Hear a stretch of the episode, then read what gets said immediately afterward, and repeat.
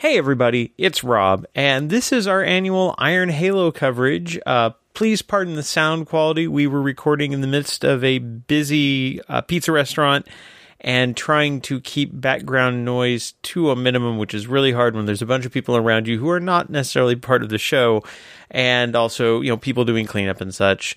So I've tried to clean up the sound quality as best I can. This is definitely not a typical episode, but hopefully it's still listenable. I think there's a lot of great content, great crew of people that we're talking to, and uh, so enjoy the show.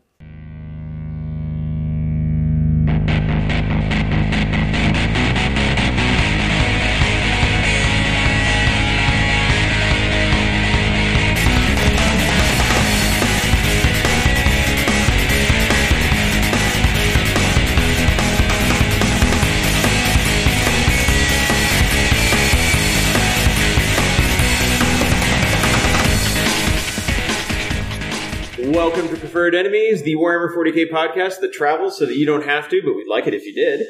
I'm your host, Rob, Dennis? and we've got our fifth chair, a perennial fifth chair, David. and then joined again by John.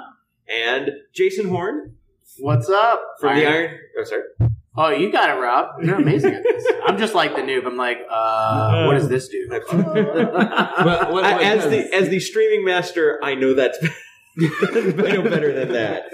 Uh, so yes, we are here in Bartlesville, Oklahoma. The Iron Halo 2019 is done, fifth year. five years. It's, it's like a Cinco de Mayo all in one. That's right. It's been amazing.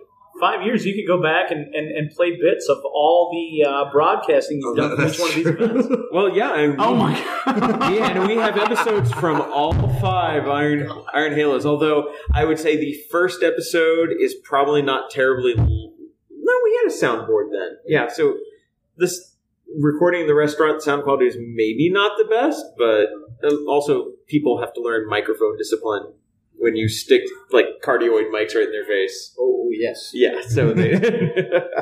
but anyway, uh, so yeah, Why, it's- why are you looking at me, Rob? no, no, no. I'm, I'm, I wasn't picking you out, Dave. Are you sure? I know you have good. You're a radio guy. I'm a radio guy. I know you- Professional radio guy. Yes, deep cut. deep cut from past episodes. Ooh, yeah. Professional radio guy. uh, so, uh, if you'll remember last year's coverage, um, Dennis came away dead last. I did a great job. You got spooned. Yes. Literally. And so this year we had we there was a special treat that Dennis got to be on stream first round against uh, Nathan Martin, who went dead last at our event and at Flying Monkey. Yes. Nathan has uh, repeatedly, repeatedly, like uh, three or four times, you know, gotten dead last at the monkey. He uh, he lost to a uh, a teenager, and he was actually really trying hard. Okay, well, to be fair, last year at Iron Halo, I lost to a teenager. That's fine, but you're not. But, And, but it's Nathan Martin. Let's and- make fun. And I got last. He is a baby seal. He is a baby seal. Well, and also at Nathan Martin's tournament, I took dead last. You did. That's right. That's right. So so yes, there's a there's a whole chain of events leading up leading up to the the throwdown at Iron Halo, the battle for the the battle for the the worst of the worst, The spoon of all spoons. the spoon of all spoons, the wondering- master spoon, I was the wondering- Ur spoon.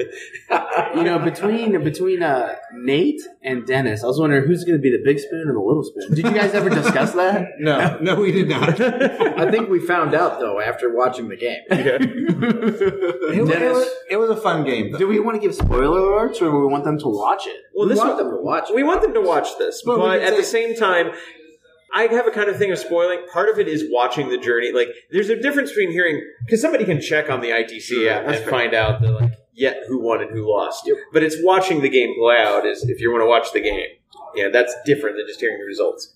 I, I can agree one hundred percent. And uh, you know, it was really funny how this was brought to my attention. But uh, Kevin, Kevin messaged me about two or three months ago. He's like, "Jason, I've got a great idea," and I was like, "Okay." He's like, "Well, Nate really sucks at forty k." Oh, And Dennis really sucks at 40k. I played Dennis. I can attest. hey, I made sure your grenades did nothing. Um, yeah, but the bikes just ran you over. Well, they're Ultramarines. They're supposed to. So, so he continued on. He's like, and I also want to prove how bad Dennis is. At 42." this is literally what he said, and I'm like, wow, how much faith does he have in Dennis? Apparently, none. He said, "Hey, can we get them on stream round one?" I was like, "Man, I don't know. I really want to do something like competitive." And then I don't know what happened. I got a bonk in the head. My wife kissed me the next day, and I said, "All right, let's do this."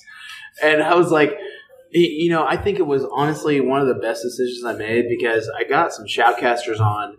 Like uh, I told Scary, I was like, "Scary, I really want you on this to be a shoutcaster here." And here's the reason why. You do a coaching service, right? He's like, Yeah, I do a coaching service. He said, How about we get the worst players that we can find? and you can talk about how bad they're doing on the stream. And it's like uh, we can you can coach on the stream, and, I, and he's like, "Man, that's really interesting. I never thought about doing that." And, so- and no, he doesn't tell either me or Nathan about this. of course no, no, no. So we had like Scary on. There we has had, to be controls for this experiment. sir. so you can't let the rats know they're in the maze. Oh, yeah, that's half the battle. So uh, we had Scary on, we had Kevin on that was commentating. I didn't get to hear a lot of the stream because I was TOing, but I, I've heard it was really funny. Uh, and then we also had the Magnet Baron, who was uh, one of the main core sponsors. He's, um, if you ever met him, LVO, super nice guy.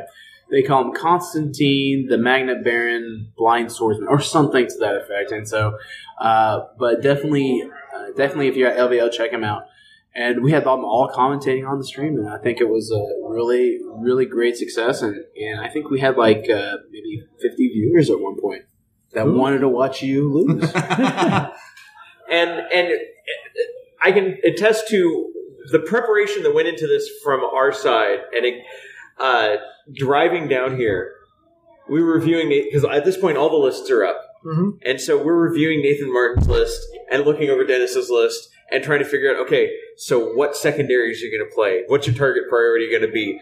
And we're looking at it, it's like, oh man, this list is a hard counter for your horde style play because Dennis is playing. Nathan built a really good list. Well, um, I liked his list. As his future games would turn out. The answer might surprise you, or if you know Nathan, the answer is no. we love you, Nathan. Well, We out love of, you, it- out of his last 15 games, he increased his win percentage by 200%.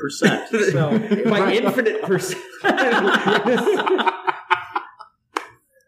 It went from to what? Two? two, Two. Two. And the last one, that, that last one being the last round when he got called out for a challenge, so he could lose to the brother of the teenager he lost to at Flying Monkey, yes, and managed to pull out the win. Yes, he actually, did. not pull out. It was a pretty handy win. it, it was yes. That But, game but was that's okay because technically yes. that the person he beat then got the wooden spoon. Yeah. that is true. That's true. And, and you know, Nate and I talked about it, and he he was thinking, so maybe you know his brother challenging. Maybe this is like a level that like I'm going to unlock next. So, so maybe RJ's going to challenge me at the next uh, tournament that he goes to. so RJ, if you're listening, you know at the next event you see Nate, last round you got to challenge each other. Or first round. Oh, I would totally put that on the stream. Yeah. See, you got it here first. Iron Halo TV will stream RJ versus Nate. Doing it. Ultramarines versus Ultramarines for the uh, Blue Crown. That's right. Yeah, I will make a blue crown. Yes. I would just spray paint a uh, uh, what is it? Like a Long. John Silver's hat blue. Yes. That, I think that's the best way to do it. And winner has to wear it the entire day, or loser. I don't know who. What's worse? I think you should. I think you should have had an award for Lord Marshall called the Baby Seal, and you could have awarded that to Nate. Yes, that would have been a great idea. Yeah. In fact, I would probably make one. Yeah. I- I- DFL for the Lord Marshal next year. We need to have something. Okay, we can do it. We just how about we just give it to Nate every year, I mean, regardless of how he performs. I, I mean- think that's a great motivation. absolutely. That sounds like a lifetime achievement Uh, award, though. And the lifetime achievement for catapulting more wins to a GT than anyone else in the league is The enabler. Nate Martin. Congratulations. Okay, you be catapulted fair- more people All right. to wins. I, I, I'm Than probably, anyone else. I'm going to give him a run for his money. It feels like. You probably would. but Uh, you'd have to show up to more tournaments. That's first. true. So, so yes, you can watch the game on uh, on Twitch TV. It should still be up there on It's- our, Yep, and then we're also going to uh, mi- uh, migrate it to YouTube. after So- what about a week? Uh, just give us like yeah a week or so because we like to put in time span, stamps of when the the turns were make it easier for you guys to navigate. Right. So, So this will probably be up around not too far from when this episode goes live. If it's not yet, just watch a couple of days on YouTube. It'll be there. Um, but yeah, so the end result was Nathan, who had a very shooty uh, army, because he was Sicaran Punisher, uh, Leviathan Dread, two Invictor suits, Flamers, uh, yeah, yeah, Devastator Centurions, blast cannons, missiles, Bobby G, uh, Tigurius, and Thunderfire cannon. yeah, Yeah. Thunderfire Cannon, and Chronus and a hunter, Yep. an infiltrator squad. yeah, two Infiltrator squads. Yep, uh, two Invictor war suits. I think you grabbed already. Yeah, I think Uh, yep, Tiggy's in here. Bobby G's in here. Uh, three Devastator Centurions. You got that. and the Uh, Railway Leviathan. Levi- Relic Leviathan and a Thunderfire cannon. Yep. So it is a very shooty list. The ability to put out a lot of shots, very tough. Dennis was bringing as many demonettes as he could. Well, not as many No, as he could I didn't bring as many as I used to. but uh, No, Dennis brought. Uh, let's see. He's got a Keeper of Secrets, uh, Shalaxi Helbane, uh, Syll'Esske, uh, Celeste, yeah, Celeste, right? Uh, Herald of Slaanesh, Contorted Epitome, uh, three squads of Demonettes, uh, a 27, a 30, and a 10. Yep. Uh, and then three squads of Havocs, uh, two with Reaper Chain Cannons, and one with Blast Cannons. and we we pushed him And hard Guard. to take on the uh, the havocs. And Havocs did a good job in almost every game. Look, it, it you know, getting that toughness buff, right? So they're, the Havocs are now T5 thanks to the Chaos 2019 book. yes, They are actually really tough to dig at, especially if they're in cover. That two up save on a T5 model, ah, yeah, it's one wound. It's still really hard. yeah, Unless you get shot by lots of last. Well, Well, that'll I mean, do it. that, that that's AP for you. yeah. That's I how mean- that works. I know. That's you know, AP's the bane of Marines. Ah, That's Who would like- have thought? But I know, like talking about, like I remember talking with you before, and like, Yep. not to.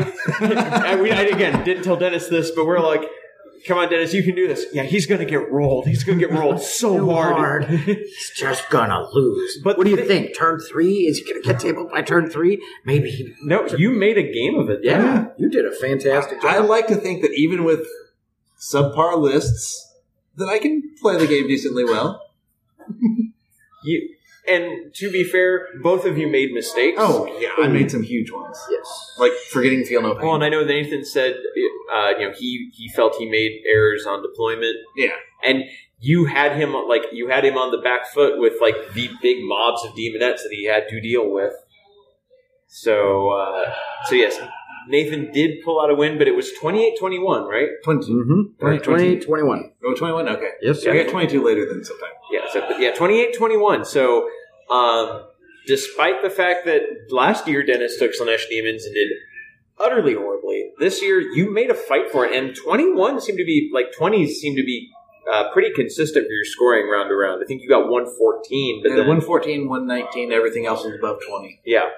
So I, I think with a little bit of practice and refinement, it could actually be a pretty decent list. Yeah. I've, I've- so, obviously, I'm a more competitive guy than you typically are. yes, you are. right? uh, but I've noticed that uh, typically in the ITC, if you want to win, especially after the first round, right, uh, in a game, you need to be able to consistently score 24 or more points, right?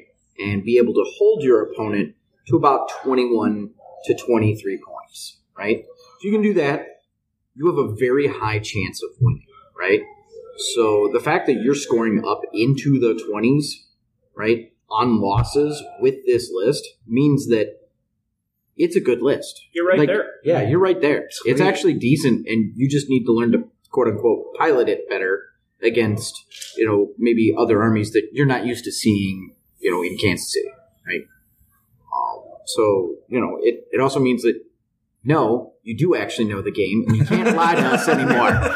well, and it's and it's as we uh, pointed out uh, last episode. We had uh, Charles Fox, who I found out is a flying monkey, and was here at Iron Halo, and actually thanked us for reading his letter on the air. um, as we mentioned that episode, list design is one thing.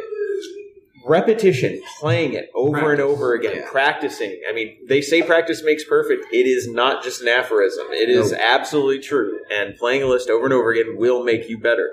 I would also like to point out that we did better than most of the other flying monkeys here. so to answer Charles. That's great. so to answer Charles's letter of why do we think we're uh, we're uh, able to give like based on our tournament results, why do we think we're qualified to give list reviews? I would ask the same things of our brethren down in Wichita. yes, that is shots fired. Love you, Bam. I, we know what I hear. I hear Sacco challenge. Yeah, but there's only two of us. That's hardly fair. no, no, I'll play on preferred enemies for them. Oh, that's true. You have a jersey and everything. I, I would I would you know throw myself Yeah, into the see? ring. All right. I'm, I am. I cannot comment on this at all. I will must not make abstain. a team. really? No, well, you, I you're not cannot. supposed to be a No, team. no, see- I cannot. I cannot Hold comment on. Wait a minute. Now, here's the deal on this, though.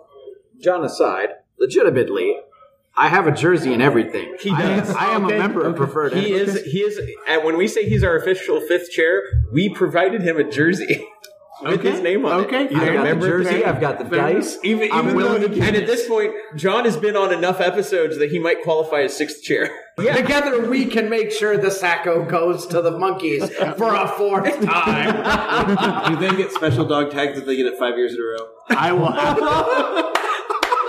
No, they have little snacks that hang from their. I will. I will absolutely. Each one needs to have a serial number like it's a dog tag. This is fantastic. I was thinking like You know what? You know the what? truck, though?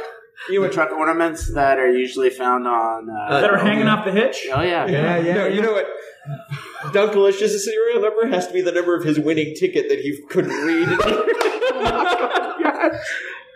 Duncan. Yes. Oh Yeah, because you won the terrain. That's right. He won the terrain, but And everyone- for it to be recorded for all time, while I can remember it, two four three zero zero three. There it is. And That's right. Bam That's right. had to tell him, "Idiot, that's your ticket," for three minutes before he would come up and get it.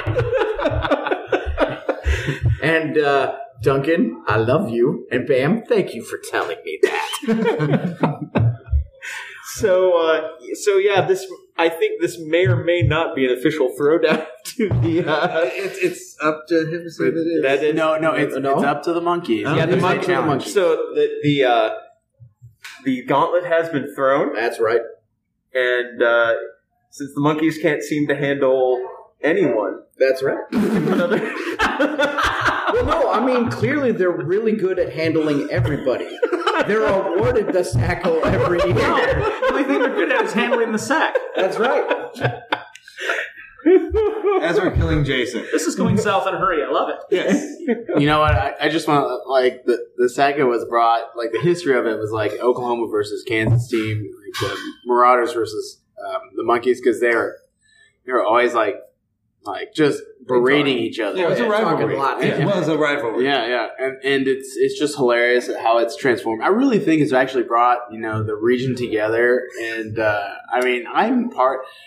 Uh, they're they if I just want to let you guys know if the preferred enemies like get to challenge the monkeys, they, they create a chat group, and it's no holds bar.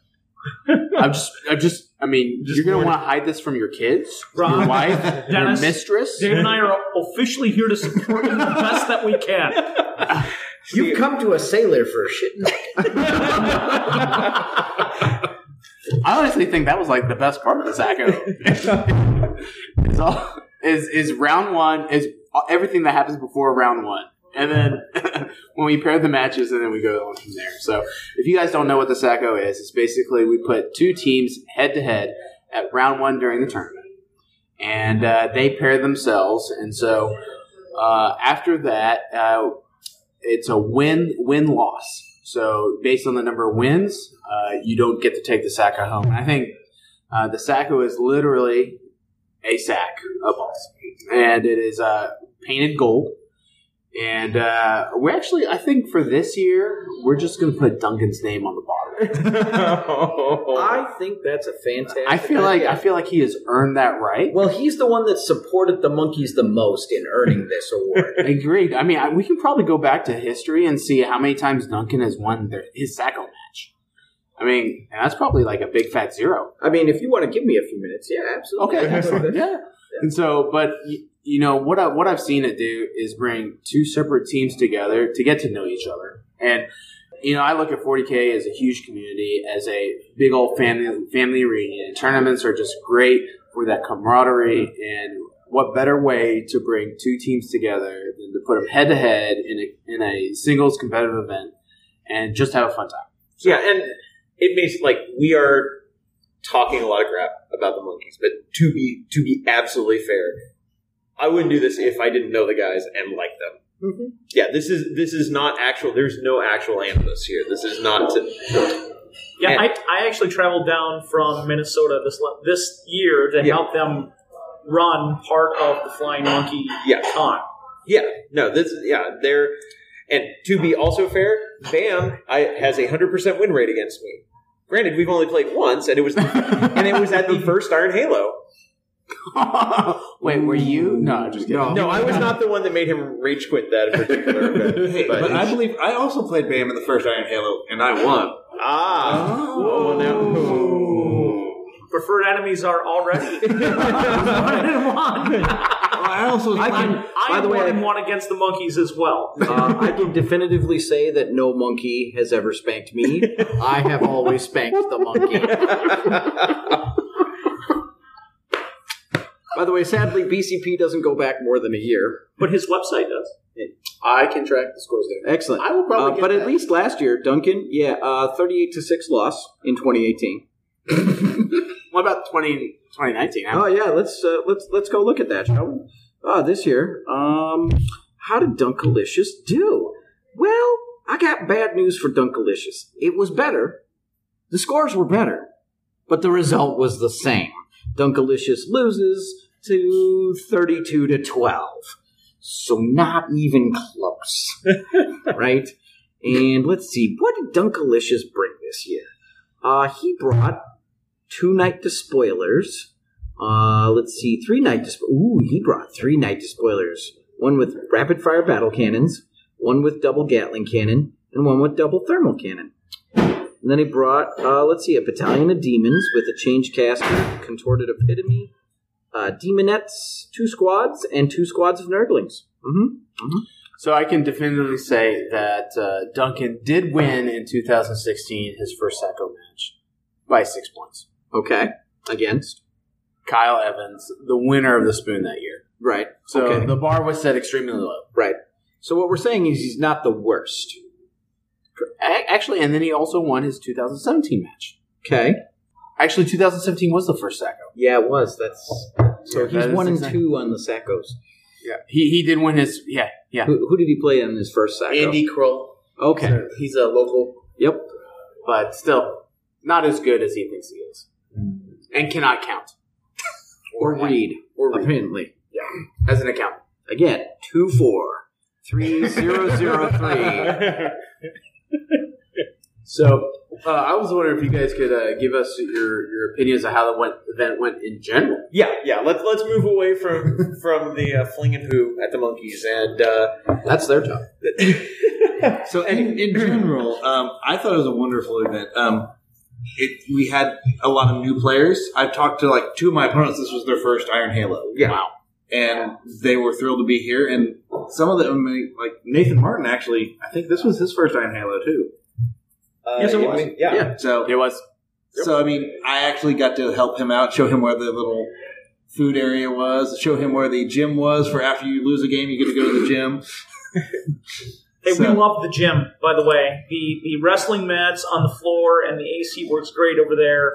You mm-hmm. kick your shoes off. You you walk around in your socks. Yep. While you play. in It that does time. get noisy though. Yeah. Those mats do not absorb any sound. They That is reflect also everything. true. This year, yeah, the gym was felt louder than it was in previous years. That's because there were more tables in there. There Is were that what tables. was? No. no. They're, I 'cause don't know. There No, because 19. 50, 51, and 52 were still out in the loft in the main hall. Yeah. No, that's where they've always been. Oh, okay. No, I felt like No there was a couple more tables in there. Like I think I think one difference is you had fewer drops this year. That could be. We had Okay. more drops. More drops, really? More drops. Okay, Wow. because in in past years, I think it's. I mean, it's been kind of like the gym empties out like partially, it, or it feels like it. Okay, so Wow. corrected. The setup in the gym was better this year. That is true. Yep. It Yeah, felt the like there was space a lot used- more space. Yeah, the Yeah, space used and was then- We actually used the same number of And- tables, but we spaced it like a little bit different. Also, You did- the traffic was a much better flow yeah. through there. Also, props to BCP for adding a timer to their to their website and app and everything, so that both rooms are on the exact same round timer. Yep. That was nice. Yep. Yep. It was nice having it on the two screens in the main room and then on a Yeah, you guys, you guys had a screen also over in the gym. Yep. Yeah. Um, so the judge didn't have to go back and forth and check or, or call on the walkie-talkie for round times. That I mean, information was always available that you needed, and Yep. it, it, it made it great. Well, and again, that's you know we've talked about this several times, but BCP has streamlined so many elements of Oh, God. of just tournament running. Oh. So there's a reason that I pay for one of them to come to the Renegade every year. Yeah, It's because, Amen, thank you for making this app for Yeah. the love of God. Yeah, and we've been calling it BCP, but it's best, best coast, Coast pairings. Yes. Yep. If Just you look are for the if, brown if you run pirate. events and you're not part of that, you're missing out. It's the greatest thing for any TO ever. RTT, GT, major, doesn't matter. It's a fantastic app. And in fact, this year we are probably going to be doing our ticket sales, at least for the GT, through Best Coast. Yeah, and that is that is one of the things that is great about them is that they do allow you to take sales through them, uh, and they'll pay to whatever account you want to hook up to it, uh, whether that's directly to a business bank account, a personal bank account, or even uh, a PayPal account. Yeah. right. Uh, and the rate's reasonable. It's about the same as PayPal, right? So it, it's it actually is really good. I do I do like the fact that they're set up to do that. And and one thing uh, that I really enjoy working with uh, Casey and Paul is that they are 100% accessible. Yeah. So if you have a problem, uh, I remember the first year we used BCP and we had a big problem. Yep. And uh, I got on the phone call with their lead developer, Yep. like at the event, and we worked it out, and he fixed it. I mean, what what cooler organization uh, is willing to go through that on a Saturday morning?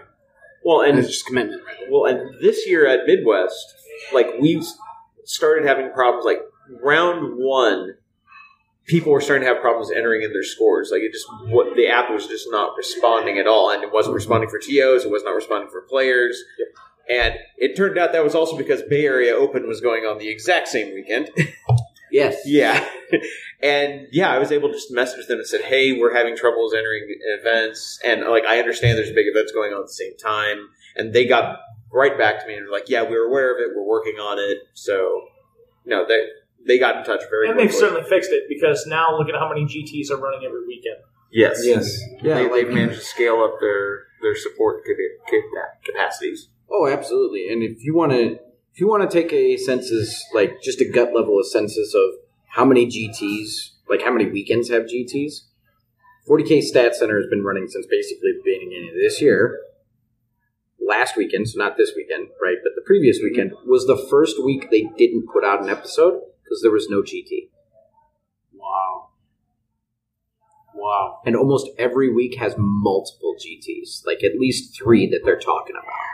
Wow. Right? So if you want to know how explosive this hobby has gotten, that right there is a good gut level check for you. That's amazing. And also, well, even talking about how much this event here at Iron Halo has expanded. You, you've capped it to 100 just because that's what the space really is. Correct. Although you did have 104 actually by the end. We could probably add more, but people want to go duke it out in the fish in the uh, the skate park, like inside the bowl. Oh, there's, there's room in the cafe. There's room in the cafe. No, we tried that one year with Age of Sigmar. That didn't really. Well, that was a different event. We'd have to add another judges. I don't know if we're ready for that. I mean, I, there's potentially moving into a bigger hall.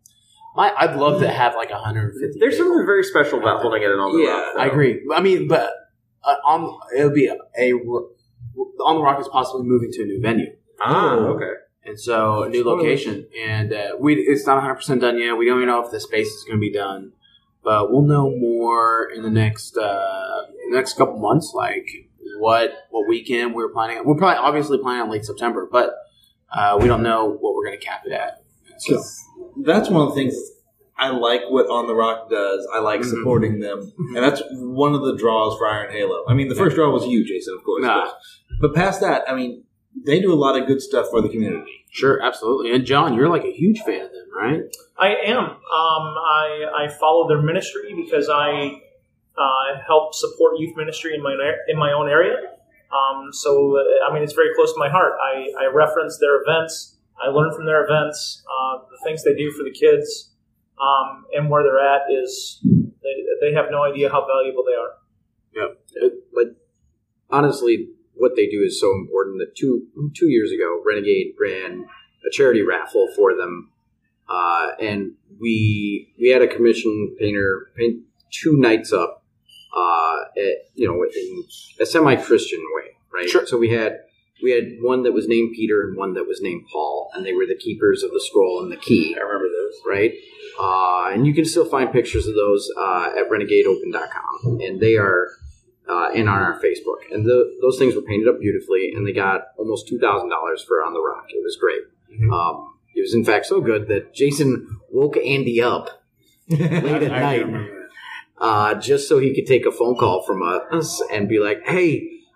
We want to tell you with the great news. We sold a lot of tickets for you. we got you a bunch of money. Oh my god, that's great! That was so awesome. Like it, it so it, no, it is a truly important place for this area, and I'm glad that we can be here with Jason and them and support that mission. you starting Andy off on the stage the last two years I've been uh, so this is my third Iron Halo. Mhm. The last two years you've allowed Andy to step on stage first and explain what our community has done to support them and what they've updated at their venue um, in response to what we do with wargaming. Uh, and we're using our nerd powers for Yeah, yeah, wargaming. We, we're using our wargaming powers for awesome. Is how we always Yes. Yeah. it. Yep, and, and, and it's fantastic, and I think that it sets uh, the tone for the rest of the venue. Yeah. So, I mean, it's really cool. We we paid for air conditioning units, a bus, windows. and we are grateful for the air conditioning. units. Yes. Yes. I made that. Also, Dennis and I were like pulled up and like, wait a minute, the parking lot's all Oh, yeah. now. Yeah, parking lot's paved and curved. It and looks painted. really nice. Oh yeah, it looks great. Uh, in fact, uh, talked to Andy this year about it because I was curious. You know, what did last year pay for? And he's like, "Oh yeah, the windows got done, the rafters got redone. I got a bunch of electrical work done, all because of us. Mm-hmm. Like all of that became possible because of us. And then he announced this year that what we raised at this event will pay for a service dog for them. half a service dog, but that's just from the raffle. That's just Yeah. from the raffle. That's from raffle. Which Just half? I know. But that, that doesn't include all the sales that we bring Correct. into these guys. Right, because they serve food on site, snacks, and so you know every. What I really like about it is that every dollar that is spent at the location goes back to the goes back to on the Rock Ministries. Yeah. I feel like that's that's like one of the main reasons why. Yeah, I can go to the hotel, which is like right across the street, but it wouldn't have the same effect for on the Rock as what we're doing right now. Yeah, And I, I also think it gives more impact being there on that site. Yes. Yeah, absolutely. You can kind of feel the Yeah, you feel the Ambiance, energy. You yeah. can, Oh yeah, and you can tell that the, the you know Andy and and the pe- other people who are uh, working there, they're passionate about it, and it, yeah, it is infectious. Mm-hmm. Yeah, absolutely. I mean, part of the whole draw is the fact that they have the kids from On the Rock volunteering, right, throughout the weekend, right? And yeah, they're there to serve us, but really it's also to help us have a face, right? Mm-hmm. It puts a face on who we're helping uh, for all the players and for us, right? Yep. So it's it's fantastic. I'd love it. to. I'd love to tell a cool story. I, I don't remember this kid's name. I probably shouldn't even say it anyway. But um, there was a kiddo there that uh, was helping serve the, behind the, the coffee bar, and uh, it was really interesting because when I met this kid, I was like, "Hey man, what's up?" He's like, "The ceiling," and I'm like, Okay, all right, we're gonna we're gonna play that game. All right, that sounds good. That sounds like my game. I know That and, is your game. And, and the hilarious thing is that that all the gamers there loved his jokes, loved his corny jokes like the ceiling, you know, and and Just like these guys love mine, right? Uh, uh, I can neither confirm nor deny. cut the But uh, uh, I was told that we actually made a positive impact in that kid's life because you know we were just laughing at his jokes and he had a blast. So I mean, I think I think you know, believe it or not, gamers are making a difference. And uh, the cool thing is that you guys can choose to make as big of a difference as you want. Yeah. and that's what I like about like like about this community. and and I do think again that carries over into the gameplay too. I think this weekend when we've had so many events that have had lots of drama, especially like near the end of the event, you know, things going on, people not not playing as honest as they absolutely should. Um, this seemed like a relatively drama free event. Oh yeah. There were I, there was one event that did happen on stream. Yes, Uh, I do we want how, how much do we want to talk? I mean we can talk about it. I mean it's on stream, so it's public knowledge right It's, now. Okay. it's probably not. Okay, I mean, so, so, I'll I'll just go through it real quick. So, uh, in our rubric, we specifically say that all conversions or proxy or all, so all conversions uh, need to be approved by Iron Halo staff or is subject to bold, and that's very that's like one of the that's like the second or third sentence in our modeling policy. And so, uh, unfortunately, one of the players on stream, Matt Root, who's a well-known figure in the community, amazing guy. Uh, actually, I consider him one of my really good friends in this hobby. And uh, unfortunately, he did not get his models approved, and it was uh, it was caught during a stream game. And so, you know, we saw those models, and I talked to my judge, and I said, "Hey, dude, what are we going to do?" He said, "Well, what does the policy say?" And I said, "Well, it says uh, if it's if they're not approved, then we need to pull these models." And so, before I told him let's go do it, I double checked my email account, and he did not send me anything. He did not send me anything on Facebook. And so I said, let's pull those models. So we interrupted the stream game. We explained to Matt that the models uh, were not approved. And what he had used is instead of assault centurions, he was using uh, some Skaven models. uh, Skaven Stormvermin. Storm, storm, storm vermin, and he also had a drop pod that was uh, a drill, essentially a drill. And they, I mean, hey, the Ska- I thought the Skaven looked cool if they were uh, modeled correctly uh, as assault centurions, and the drop pod was cool. But again, uh, if he would have sent them in beforehand, they would have been approved based on you know if they were converted properly. But they just weren't, so he pulled the models, and uh, he could have continued on with the game obviously. But he decided not to, and he decided to concede. So, um, and, and that's kind of the end of it. So, I mean, it, it sucks that we had to do this, but I think uh, I think for as a community, it's better because I just want to show that you know I'm just a small tournament organizer. You know, I mean, relatively small. So, and and Yeah, hundred players. No, we, I mean, I'm. I mean, I, it, I'm just a simple country lawyer, but but I reckon these models were not here sent into the proper authorities. You're sounding like a backwater hyper chicken now. So, I mean, in all fairness, you know, the thing is, is that you know, we're, we're I'm a tournament organizer. You know, my name is not well known in the 40K scene, but You'd Uh, be surprised. You would be. no, would I'm be not. very- I'm not very You important. you have made a sizable impact. I am not very. I am. I am not. nope, you'd be very shocked. Okay. What?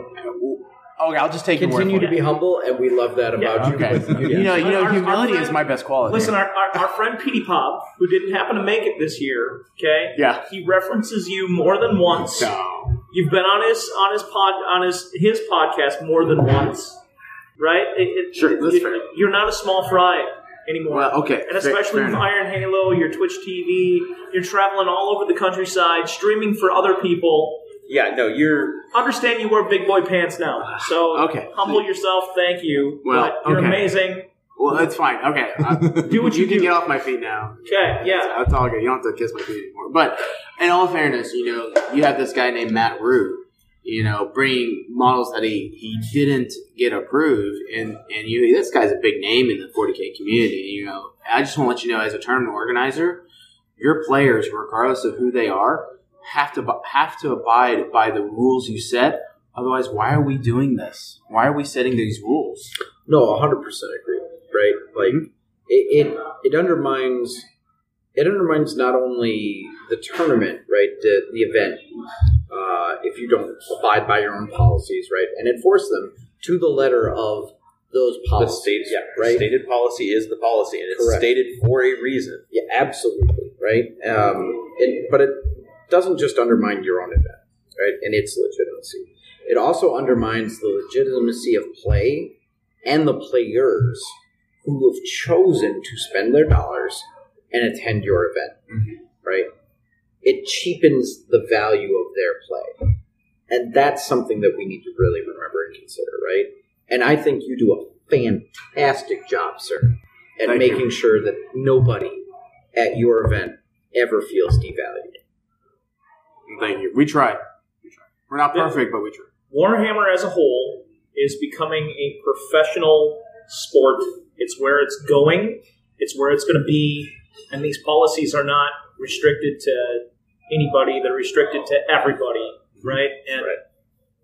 Yeah, and the, the, the, the, the addition, and I know anyone who's listened to me, anyone who's talked to me knows that I have, I am one of these people that's kind of tried to push back against the professionalization Yep. of 40K and the, what I would easily see as the hyper competitiveness Yeah, that can, that, that could bring to and spill over to the rest of the hobby. Now, I will say that I've been pleased to see that I think it hasn't spilled over into the more casual play aspect. But I can also definitely say the addition of chess clocks, the addition of the yellow card, red card system, Code of conduct. the code of conduct, um, the policy of getting all conversions and such approved ahead of time. It does not, especially in a in a competitive setting, it does a lot to help keep everyone on the same page under the same standards and so everyone knows what's going on everyone is clear what is and isn't okay and people are getting also more comfortable stepping up and saying okay this happened this is not okay i need to talk to someone because that's also been an issue in the past is judge people feeling afraid to whether they're just nervous about it or they don't want to make a big deal about it or Yeah. You know they don't tend not to call judges over or they don't want to be seen as that guy that's going to like judge every Yeah. single right because that has been a thing too and I think everyone is starting to realize. But it's because of events like this one where the judges are firm but professional about it. Like you're not starting a fight with them, they're not starting a fight with you, and if they want to start a fight with you, they can leave. Yep. And I'm just really happy Yeah. Brian didn't threaten to kill someone at this event. Gary Busey did not come out, and That's no right. tables were flipped. exactly. That's that's very. but fair. also credit to Matt, he did not make a big fuss about the Nope. You know, straight on. he he was humble. accepted. Yeah, he, he he owned it. There was no arguments. There was no big drama at the event. There were no big whispers. It was like, "You good? Yeah, uh, yeah." I mean, I, I talked to him very briefly, and he was like, "No, I, I didn't do what I needed to do. Um, I feel like because of that, I've I've in a way cheated, you know, my opponents. I don't want to feel that way. Um, I apologize for what I've done and, and moved on." I mean, how refreshing is that? I mean, to, for someone to actually take ownership on you know the mistakes they made. Yeah, I- I mean, yeah, it's really good that people want to own up to that stuff, right? And be able to not necessarily try to skirt around the issue or blame the judges or their opponents or anything like that, right? And they take that, uh, you know, they take that with their bite of humble pie, right? Uh, which is which is really fre- refreshing, right? It is refreshing to see that, especially from somebody who is so well known in the community, right? Has done so well in the past, right? And continues to do very well even today, right? That they're willing to set aside their hyper competitive nature, right? And let's admit it. Yeah, Yeah. he's a very good player, and that's part of his nature, Yes. right? Uh, as is a lot of other people, right? Um, but he's willing to set that aside and go, nope, I'm a human being. This is Toy Soldiers, and I'm going to be an adult. Right? And that's what I mean, that's what we would ask of all, all players. Yes, absolutely. Yep, and they, and and uh, testament to your judges, they did a very good job. They were very available, Yes. um, and I think that you had very much the right amount because you could turn around, you could see the yellow vest. You didn't have to hunt somebody down. And that was the key. That's the key with the yellow vest. Something that is bright that will everybody knows where they're at. Yep. Yeah, we try it like for our for our event. Like I think we've kind of begged away from the safety vest type yellow thing, just because Mhm. sometimes we have other like safety But your- personnel on. Your venue where it has been yeah. is very visible in nature. Yes. There, there isn't a whole multiple arcade, halls. a whole arcade pushed in the middle of the floor. True. You're not in multiple halls, right? There's But no. even then, we also always try to have like Dennis picks like a bright color shirt. No, I mean Dennis is the one who orders all our, our shirts for our judges, you know, judges and staff. It's like always make sure that we have like everyone's like look for somebody in a bright purple or red or green shirt. it's, it's uniform. Yes, it's a uniform. So it's like look for one of these people, contact them, and if they are not judging, they will tell you where the judge is. Yep. Unless I, unless Jason shows up and judges for us, in which case he just wears an Iron Halo shirt and you have to find the gray guy. gray guy. That's all right. That, that was my fault. I tried to get you a shirt and I get the wrong size. My bad. That's okay. That's okay. That's okay. At least you bring your army. Well, except for that one time. in- Except for that one time, time uh, and that then, and then I and then I was played the ringer and got in trouble for winning for Well, losing hey, a no, game. that, that's ringer. okay. I, I won as the ringer too one time at Midwest. Cup. No, but I lost and then someone yelled at me Oh, Oh, oh, oh for letting him win. yeah. Right. Yeah, that was that was a fun experience. That's your job. Apparently, Apparently. No, but other things of Iron Halo, um, swag bags were pretty darn neat this year. Swag bags were awesome. this is something that we tried. We, I was like, you know, I took a page out of the the uh, Flying Monkey playbook, Uh-huh. and you know, we didn't do anything like tiers. Yeah. but we just wanted to provide something that wasn't like, you know, here's just a couple of dice and maybe a, a discount card. So we just want to do something different. And I was wondering what you guys, what did you guys? I mean, aside from the, well, I guess, what did you guys get from your swag? Uh, okay, bag? so so each swag bag, as far as I can determine, Mhm. uh, and I may be missing a few things. There was obviously the Iron Halo koozie, Yes. Oh, yeah, the that's Iron right. Halo beer koozie, um, or can Soft- so, soft soft, drink, drink koozie. Yes, sorry, beer koozie. Technically, uh, it is a dry event. Technically, Technically. no one was drinking beer on Talk, premises. talk to me off the And air if you yeah. want to hear stories was about certainly- a player. Okay. There was Uh, certainly no trunk whiskey happening anywhere. no.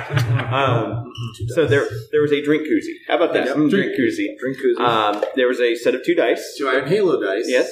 Um, Same there- ones that you saw on the stream. Yes, the bright yellowish orange Iron Halo dice. Um, there was a set of uh, squad mark, like base markers mm-hmm. for units. Mm-hmm. There was it was the magnet bearer that provided the magnetized mm-hmm. uh, movement tray and then magnets to attach to your models so that they will attach to the movement tray. That was in there. Uh, there was a resin 3D printed model and a variety. People got different models provided by our gracious host, Mr. Horn here. Which, by the way, the Photon series of resin printers is apparently awesome Yes. in what it can do. Dennis got an Emperor of Mankind. Sweet. That looks awesome. Yeah. He does look awesome. He reminds me a lot of Bobby G for some strange reason. Can't Can't imagine. imagine. No. Nope. no, Nope. No resemblance. not at all. No. He's got his father's eyes. But it's his mother's chin that really stands out. um, the also, uh, I think some of the, the even more useful items, and these are all great so far. The laminated sheet, the laminated score sheet on one side, mission sheet, and uh, deployment maps on the other. You could, as long as you knew what mission you were doing, you could run your entire game for the most part. secondaries. As long as you as, knew long as you know, as long as you know your secondaries, but you could run everything else from that sheet, and then providing a dry erase marker in every bag uh, also made it very easy With an eraser. with an eraser. Well, the mine Don't use yellow markers. yeah, yeah, same here, same here. I got a yellow as well. Yeah, Not you, you, you used, uh, you bought rainbow packs. Yes. Yeah, yeah, yeah. Don't use yellow. Was it that bad? It Uh, was. It's see-through. very hard to read. Yeah, it's see through. Uh, yeah, yellow on white is see through. Yeah, I didn't. I didn't And color then- test these. And then, uh, we know. and then don't also not brown.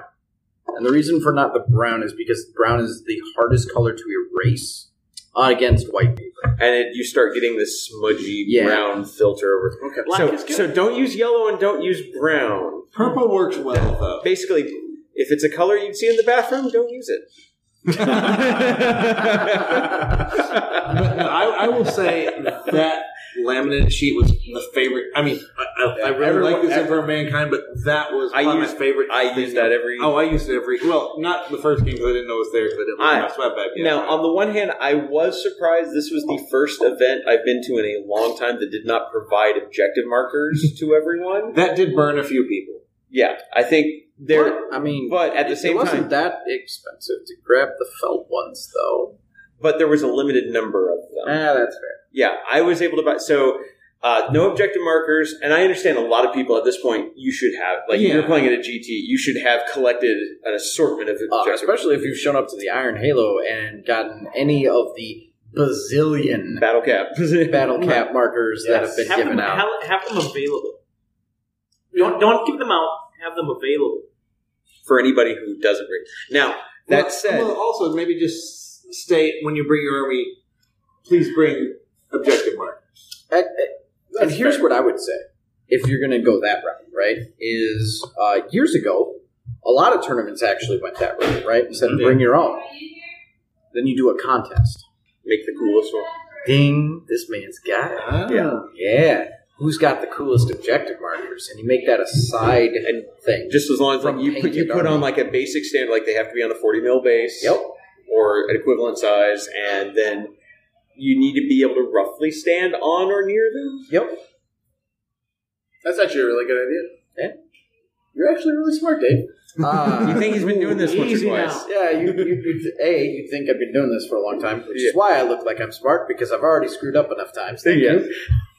Um, but uh, that said, you were also selling sets of the neoprene circular Mhm. markers, that, such as you would see on a, on the Iron Halo stream, and I use those in all my games, and they're fantastic. What's the proper name for them? Because Uh, it's it's like a negative marker, not a positive. Obje- I don't know how to explain it. I mean, it's just uh, Oh, so it's, It's a three inch one. disc. Well, it, it's like three and a half inch disc. No, it's a it's a seven inch disc. Well, I mean, three okay, three and a half inch uh, Diameter. diameter.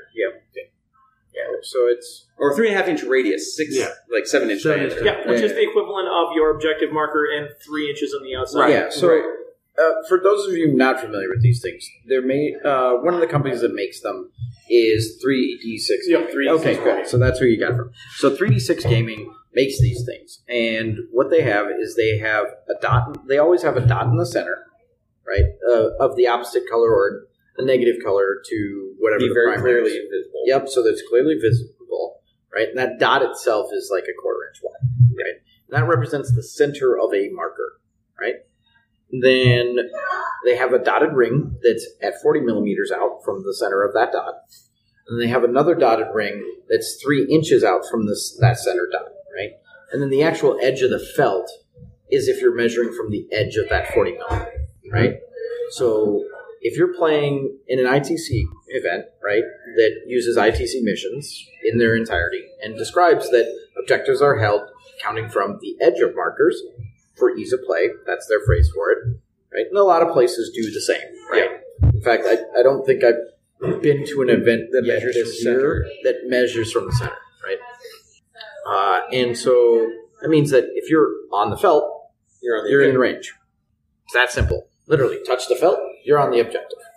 That's all you have to do. These things are fan freaking tastic. Mm-hmm. I, I will say on the stream was my first time of playing with those, mm-hmm. and I, I loved them. They made it very easy to say, "Oh, I'm touching this. I'm, I'm on the objective." My I will say my, my slight complaint. Rob picks them up because he found them. By the time he told me about them, I'm like, "I want some of those." I went over there. They're all gone. They're all gone. Yeah, I should have bought them. They were, No, they were pretty popular. They were They, very. they were very. Fan- I will say the the one other slight disadvantage to these, and this it is not like a major hit against it, but since a lot of people have terrain that has been modeled with floors, because in mm-hmm. the past, if you weren't, and even in today, like if you're not, if you're on the base of the terrain, you're in the terrain and get the effect. You have to like lift up the train, put the disc down, put the train back on it. That may obscure a lot, uh, depending on where it's placed. It may it may obscure a lot of the disc, so it may be hard to tell if you are in it. Like Right. if you're in the building, how far in it. So, so That's just something to be aware of with that those kinds of markers. That, that's exactly correct. And I, and competitive play, what we found to do is you actually just add another objective marker, approximate the approximate location of where that Yeah, is, and then you can measure completely. And so that just makes it a little bit easier, right. you know, bottom line. But But other, I mean, that's a that is a minor thing, and that's just an issue with that format of objective marker. It's an issue it's going to have. Not, but that said, these were still fantastic, absolutely fantastic to use Mhm. every game. Agreed. And in fact, they're so fantastic that the Renegade Open is uh, ordering them for them. uh, uh, for a hundred tables, which I approached them already at Nova without knowing what you were doing. Thank you very much. Just saying. Well, I just use them on the stream all the time. Yeah, I'm I you know whatever. That's fine. And uh, I've never been play. I've never played on the stream. I don't know what they Well, have. you could have watched the stream maybe, Um, maybe do one more. really? or, or lost more. uh huh. Oh yeah, that, that's actually an accurate statement. See? Good job. So what you're saying is I can't continue to go three and two or better. you can't just be a of the pack. Ouch! I'm, have you looked at my scores? I'm not middle of the pack. Thank you. I'm not top dog neither. Uh, well, we're looking it up right now. Uh, 45th uh, in battle points. That's how I finished here today. Yeah. Uh, going three and two. Um, however, I did not score the lowest loss. Somebody got a zero. That's true. That is true. I won't say who, but they got a zero. Uh, and uh, I got the second lowest loss at one point. Wow. Two, Mr. Champ over here. Oh, yeah. Uh, I would apologize for that, but, But uh, you should not feel bad about that. It wasn't your fault. So, we'll talk about games in in a little while. Yeah. But uh, so yeah, so we're going to order hundred tables worth because we're going to make sure that they're available for 40k, for Age of Sigmar, and for our friendly, and for our uh, our narrative events. And then uh, the other thing that we're going to do, and I've already passed this idea along to Mr. Horn, who liked it at the time, at least, unless he's not willing to admit it now. Well, well, I was actually thinking of the exact same thing. Okay, like cool. after I'd ordered them, Right. I'm like, man, that'd be really cool because I was looking at their website Yeah, yeah, yeah. and I was like, man, I should have done this. yeah, that's exactly. You're right. I would. I mean, it would have been like bananas, Right. bananas. So these hundred tables worth of markers are going to just say Renegade on them, and they're only going to have our splat, and that's it. Right? They're going to be very threadbare. So we highly encourage you not to steal them because we're going to sell a set of six every year that has a different design in them, year to year, starting with 2019. Right? So if you come to the Renegade Open, you can easily access six objective markers of these felt types you can take with you, and it will have a different design available for sale every year. And that money will always go towards helping the event, which helps out uh, our charities, which are sometimes on the Rock Ministries. Sometimes it's been cancer patients, it's been Cancer Society, uh, and then our annual one is always Toys for Tots. And if you ever wonder why the Renegade hasn't grown leaps and bounds and banana pants sized, it's because um, we're a zero sum game. We give away all the money. I feel your pain. Yeah. So, Rob, what else did you guys like in the swag bags, or maybe things that you received uh, before the event started? Oh yes, yeah. He, he, as he looks at me expectantly, yeah. like, so well, I didn't get it in the swag bag. I got it in a That's special fair. ceremony before the before the tournament started. So, and also to be fair, I knew about this going in because Jason can't keep a secret and had to tell me. Yeah, you're kind of the worst about that at I times. am, but Yeah. I get so excited. I He does. Like I'm a He's like a puppy. Uh, I would have said more like a kid at Christmas, but Okay, I mean, I mean, if we want If you wanna- sexy, your words, not mine. I Yeah, mean, when you have when you have two little girls, they're like, Daddy! I mean, it just kind of rubs off. Yeah, fair enough. yeah, just wait until they're teenagers. they So, won't do that so what anymore. you're saying is that Despicable Me, the so fluff, it's so cute and fluffy. That moment is just like your kids. Exactly. Okay. So- nailed it. So anyway, since this was the fifth Iron Halo, uh, Jason wanted to award the, something to the people that uh, had been there all five years starting from year one when you guys were in a restaurant Yep. several blocks away Yep. to to now.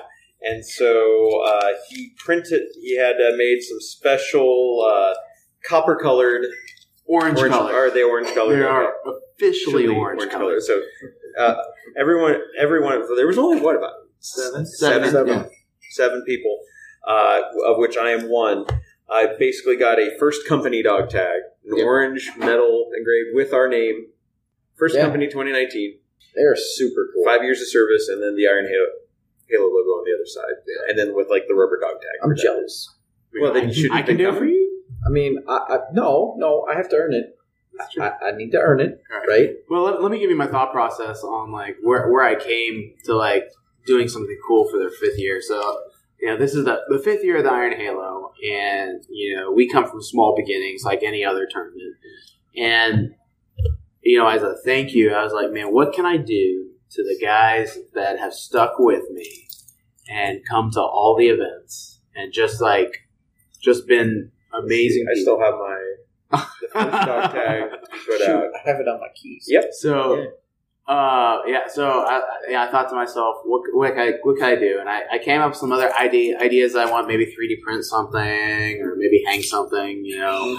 And then uh, I I came across a way to to to do these dog tags, and I just kind of went with it. And it took me a while to figure it out, but once I got it done. Um, I was really happy with the product. I was really happy with what what it represented, and I'm very excited that uh, all the players that got it took it took it well. And and uh, as an incentive, Dave, you got one more year before you get your five years. Yeah. So does Dennis. And Dennis, yeah, Yeah, I missed one. So I know it's all good, dude. It's all good. Uh, but yeah, five year and next next year, I got a database of, of how many people have gone, and uh, it's just really humbling to see. I think there's been over like 300 people, Mhm. unique people that have gone to Iron Halo, and so you know it's just growing and growing. And and if uh, uh, you know, I just want to incentivize and thank you those guys that have trusted me to come back for five years. I think it's a big deal. You run a quality event, and you have put a lot, obviously, put a lot of time and effort and love into it to making it the best possible event it can be, and it shows. Thank you. Hundred percent agree. Hundred percent agree. Speaking of it, let's talk about some games played. All right, sounds good. So Who do you uh, want to start with? we, will I'll, I'll just go ahead and kick it off with myself. Uh, I know because we already know about one of Dennis's games. I think we know about all of Dennis's games. No, actually, you'd be surprised. well, maybe not, but. All right, so I'm just going to kind of run down. I'm not going to go too far into depth. Just give a kind of a quick snapshot. First round, I played Heath Shepard, who actually ended up winning Best Xenos for the Lord Marshall Conference, the regional conference that Jason also started up. Yeah, don't tell me you have no impact on the game.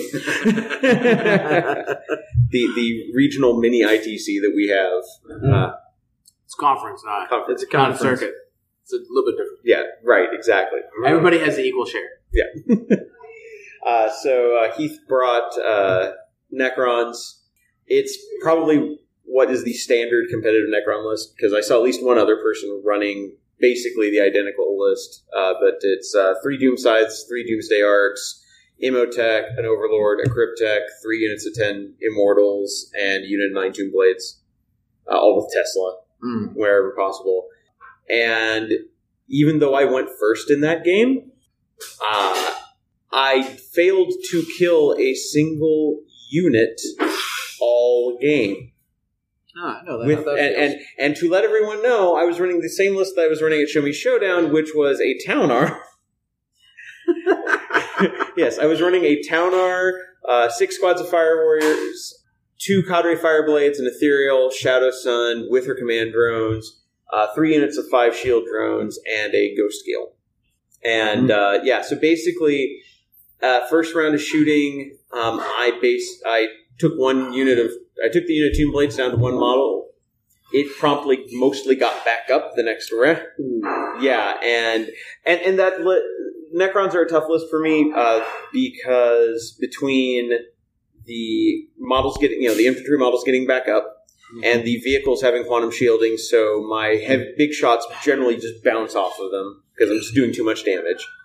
Um, I just couldn't land any any appreciable damage, he would, he found a corner, a small corner of the board that I did not have covered in, uh, you know, that was just outside my nine inch bubble to uh, step his uh, like his overlord and uh, a unit of mortals over. Shot up my back line there. Uh, used the uh, mortal wound strat for the uh, Doomscythes, and yeah, took out a lot of my castle, and I just I couldn't come back from it. So it was it was a very strong list, played very well, and I I just couldn't capitalize any games on against it. So, and that was a four point loss, not losing by four points, losing with four points. Ooh. Yeah, Yep. which promptly sent me to the absolute bottom table with the worst record going into round two. Yes. Yeah. Uh, so round two, I played Robert Bomer, who was playing uh, Ultramarines Mm-hmm. uh, with. Sin, let's see. He was playing uh, Marneus Calgar. No Bobby G in this list. He had Calgar, a lieutenant, a Primaris lieutenant, three intercessor squads, a unit of grav cannon centurions, uh, a hellblaster, a ten man hellblaster squad, uh, a Venvra, uh, chaplain venerable dread, uh, three suppressor squads, uh, Cassius, an apothecary, Primaris ancient, and the Victrix honor guard. That's pretty solid. Yeah, not, that, that that's pretty solid. That's got a lot of uh, a lot of everything. Yes. So yeah, that's that's pretty good. he deployed everything hidden as much as possible. Yep. Uh, round round one, uh, and things started, but he couldn't hide everything. He was keeping, and he kept some things like he kept a couple of the units of suppressors like on the second floor of a ruin, so the Ta'unar would see them and bad touch them. I, yeah, and basically the way that game went was anytime something made itself visible, it went away, which is really what the Ta'unar is designed to do. So uh, yeah, it that game.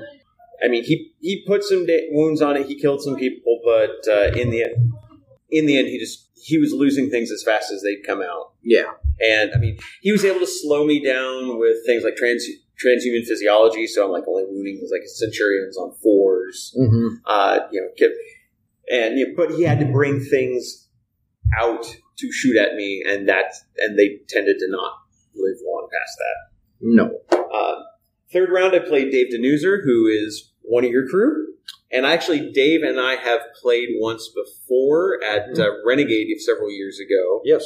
and uh, so I won that game. So it was time for Dave's revenge, and he definitely carried it out. Uh, he was playing uh, a very tank heavy guard, well, tanks and infantry, lots of infantry squads.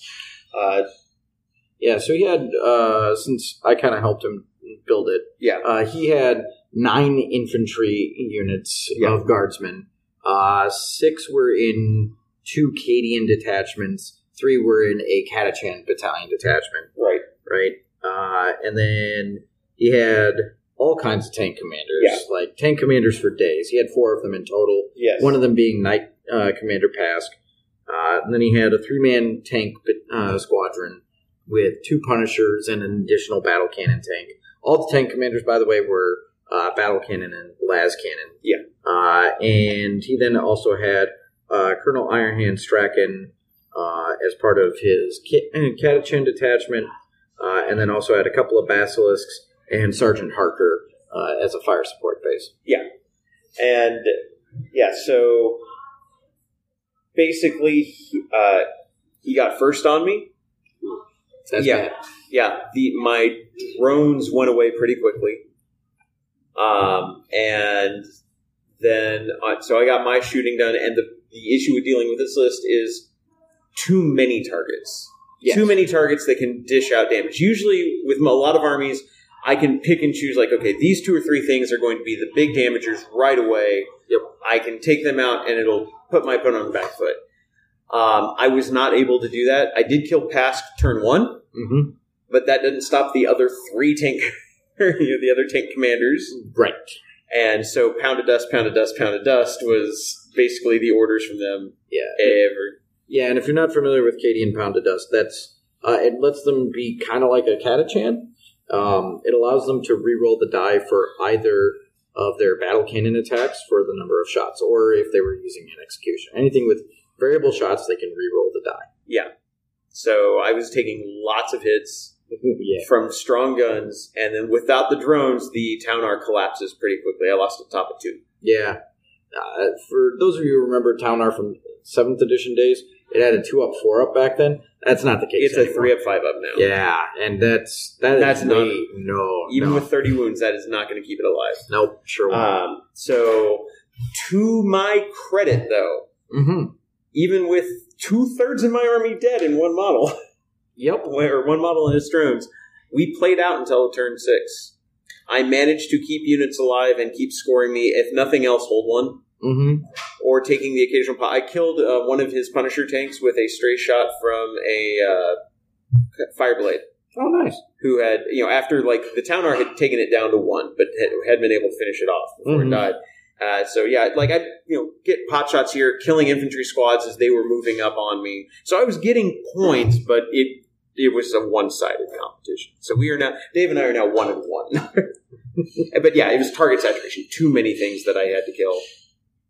Yep. And that is a legitimate strategy to win building a list. Yes. If you if you make it too difficult for your opponent to really pick out the things that need to die in your list, it's a diffusion of threat, right?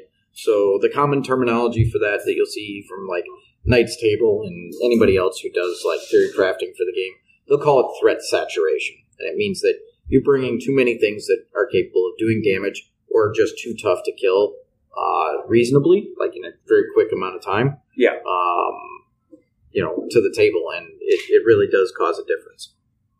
Yeah, and so I ended day one at, at one and two, and but I ended up uh, first day of Show Me Showdown at one and two, so Mhm. I knew I could I needed to bounce back. Uh, round four, I played Talon Rooney, who had previously uh, beaten our friend Puck. Uh, yes, Yeah. yes, he did. Uh, Talon was bringing uh, Dark Angels, uh, Ravenwing specifically. Yes, uh, lots of Ravenwing bikers in this list. He had uh, a Talon Master, uh, Sammael, and, and uh, Sableclaw. That's the uh, land speeder for those of you who uh, don't know the difference. Uh, he had 15 scouts, and then uh, two Ravenwing biker squads, uh, and a Xiphon inter- couple of uh, Xiphon interceptors, uh, and then a lieutenant and two Whirlwind Scorpiuses, along with some servitors and a Venerable Dreadnought. And then, With, uh, looks like twin Lascan. and then he did uh, have the strat basically, so he could pick a assassin to use and drop it into his army. Yep. So against me, he picked the Calidus. Yep. Um, and uh, he He deployed as defensively as he could. Kept the tried to keep the Scorpiuses. Uh, kept the Scorpiuses out of sight. Um, put the scouts in in a magic box on the table. Um, had two Xiphons behind a building, but I could see them through the windows of the second floor, so they were not protected. And you know he had he had the bikes hidden behind that same. Basically, he had like all his army hidden behind a building, ready to come out and try to reduce the amount of firepower. Yeah. That, you know. Uh, and he and, and talking to him afterwards, he's like he looked at it. and It's like he took Titan Slayer as one of his secondaries, which is a little bit of a trap in my army because he cannot max out Titan Slayer Yep. against my because I only have thirty, but close in close only counts in horseshoes and hand grenades. Thermonuclear weapons. Yes. Uh, but he then shows the strategy. I think he kind of got the Ta'unar gets in people's heads. It's Yeah. one of the it's It does tunnel vision people quite a lot. Yeah. Like almost as much as it used to tu- as uh, Castellans when they still had their three up save and Ravenstrat would do uh, yeah. to people. And so it's like you, you you look at it and you a lot of players either make one or two choices. They either choose the I have to figure out how to kill that thing. I have to throw everything I can at that to kill that thing, which is often the right choice if you have the tools to do it. yes, or the I'm going to ignore that thing and just try to play to the objectives. Play the other objectives and try to survive as long as I can, earn points. yes, Uh, Talon chose the latter path. Um, in this case, he was earning a lot of points into the game, uh, but it did not end up. I got first on him, which did not help. Ooh. Um, the uh, Xiphons died turn one before they got to fly at all. Yep. I uh, was playing next to you and I happened to overhear that. Yes, so I'm like, wait, both Xiphons are dead? Yeah. Yeah, both Xiphons are dead. Ooh. Yeah, because I main gunned one and arm gunned the other one. Mm-hmm. Uh, and then the scouts in the magic box turns out magic will not protect you from smart missiles. Uh, nope. No. Sure won't. and uh, at that point, you know that took out a, a decent amount of like it took out some of his scoring and some of his damage cap- dealing capability. Mm-hmm. I mean, Scorpius has kept putting because he had Scorpius Whir- whirlwinds, and they were putting out a lot of fair damage. He took Butcher's Bill against me, and that's a good one to take because I have a lot of small units. Yep. So he was great getting those points. So he was regularly getting he was getting kill more, hold more actually against me. So he was he was accruing points early. So I kind of had to play for the long game and draw him out. Um, he moved out the bikes, tried to uh, sent the bikes out against the Ghost Keel. Ghostkeel killed one of them, and then they assaulted it. Or, or yeah, they did assault it. It fell back, and that left them out in the open to be shot at by the Ta'unar. Mhm. The other thing is he brought his other two bikes and the Town Master and Soundale out, and then that's when he learned that the Ta'unar can walk 16 inches, and they were no longer hidden behind a building. Oh, Yeah, and that sense uh, Yeah. character removal in their near future. Yeah, well, I couldn't get to the characters. I had to get to the bikes first. He did layer his right. his characters properly, uh, and it was a lot of unit comes out. Unit, you know, again, you know, unit gets pulled into the kill zone. Unit dies, and he was also like, but he was also trying to play as strategically as like, I've got to hold the objectives, so I'm going to try to consistently hold more. I'm going to just blow you off of objectives with the Scorpiuses. I'm going to, uh, and but by the end of the game, like the Calidus was not safe from smart missiles hidden in the building. The you know Sammael um, failed a charge, I Mhm. believe, or no, I don't know. He, I don't think. I think he considered charging. Then he was like kind of looking at math. No, it's like no, he's going to die anyway. So I'll make you come get him. Uh, but yeah, basically, I started walking the Ta'unar out, and then by round six, it's like yeah, he's around the. He can look around the corner of the building and see those Scorpiuses now. Yeah. Yeah, the Vendread had popped out to take pot shots at it. It had died, and Oh. so hmm and so he and then he at about round four, he's like, "Why did I take Titan Slayer as a secondary? I've been ignoring this thing." So some of it was being spooked by the Ta'unar, but then also being so spooked that he didn't play it. That he selected missions poorly and then didn't play them. But he also had my army is other than Butcher's Bill and Old School. It's hard to get things that you can max out. And Old School, you pretty much have to table me to max out. Yeah. So- yeah. So, um, so ended up, it, was a great game though. And it, actually the score ended up being like 27 24. It, it was pretty close. And Talon, Talon was great to play against. Um, and then round five was against Devin King, who was also playing Ultramarines, this time with Bobby G, a couple of repulsors, uh, repulsor and repulsor executioner, Mhm. a couple of uh, uh, mortis pattern contemptors with las cannons, Tigurius, um, uh, Attack Marine. Uh, ooh, it looks like he took veteran intercessors too. yes, he did. And uh, he's got uh, an aggressor squad, an apothecary. Yeah, the mortis that you mentioned, the executioner, repulsor, and then a regular repulsor as well. Yeah. And uh, I got first, or I seized on him. He deployed first, and I seized on him. Well, you know, some days you get this- the tiger. Yeah, because this was one of those missions where it, you know it was it was mission six, so a whole army deployment, and he deployed first, so he was going to go first, and then I Yep. seized on him, Yeah, and then stepped the Ta'unar sixteen inches out, and that that game was a bit of a learning game for him because uh, in the sense of learning what Tau can do, Mhm. because did not realize the Ta'unar is a battle suit. Oh. which is where a lot of the synergy comes from for that list. yeah, this is why storm surges don't get used. Yeah. uh, realized uh, learned that shield drones have a four up invulnerable in Yep. addition to their five up field of pain. Mm-hmm. Um, and so I took out one of the repulsors. Basically, every, I took Big Game Hunter against him, and it was just picking off the big vehicles one Yep. at a turn. Um, he did get the Ta'unar down to three wounds.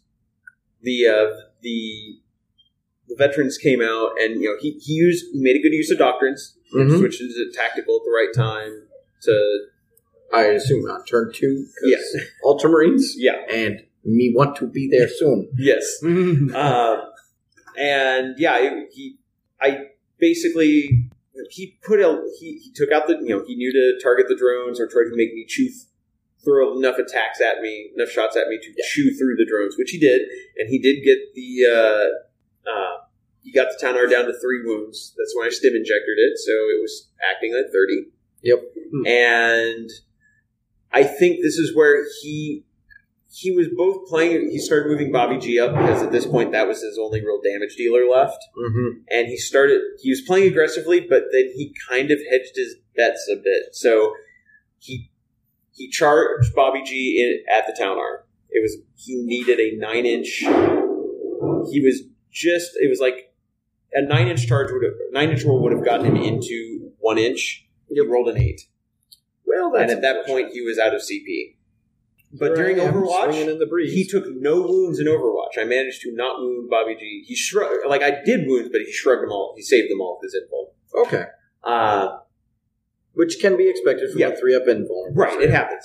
Yep. Uh, then uh, on my turn, uh, Ta'unar like killed everything around Bobby G. Mhm. Did not kill Bobby G. Again, his invuln. He shook off all the wounds I put put on him. Yep.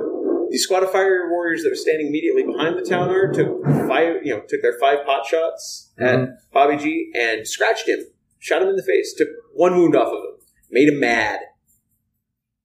However, that one wound was important because then he charged me again. At this point, he's like three inches from me. Yep. Charged me again, did eight wounds in Overwatch that he did not save. Oh. And then Bobby G fell down, and he rolled a three to see if he got back up. Oh. Bobby G down. Bobby, and that was pretty much, and that was game. Yeah. pretty much because at that point he had a single aggressor, a tech marine, and an apothecary left. Uh, that is uh, not enough to win the game. No. No, so he had you know it's like he at to his credit he never gave up. Even as he's starting to lose his big stuff, he's like trying to formulate plans to push forward, be aggressive, and Mhm. and if he had well, that was the other thing is when he had the town down to three, he wanted he fought he fired at the fire warriors behind the Ta'unar who tried to reduce the the incoming overwatch from his next charge, rather than shoot at the at the town That that was a critical error. Just, just, just so we're clear, the Ta'unar had three wounds left. That right? it did have three wounds So no all he had to do was force you to fail two saves yes, on a rapid fire three weapon. that with tactical doctrine in, in play.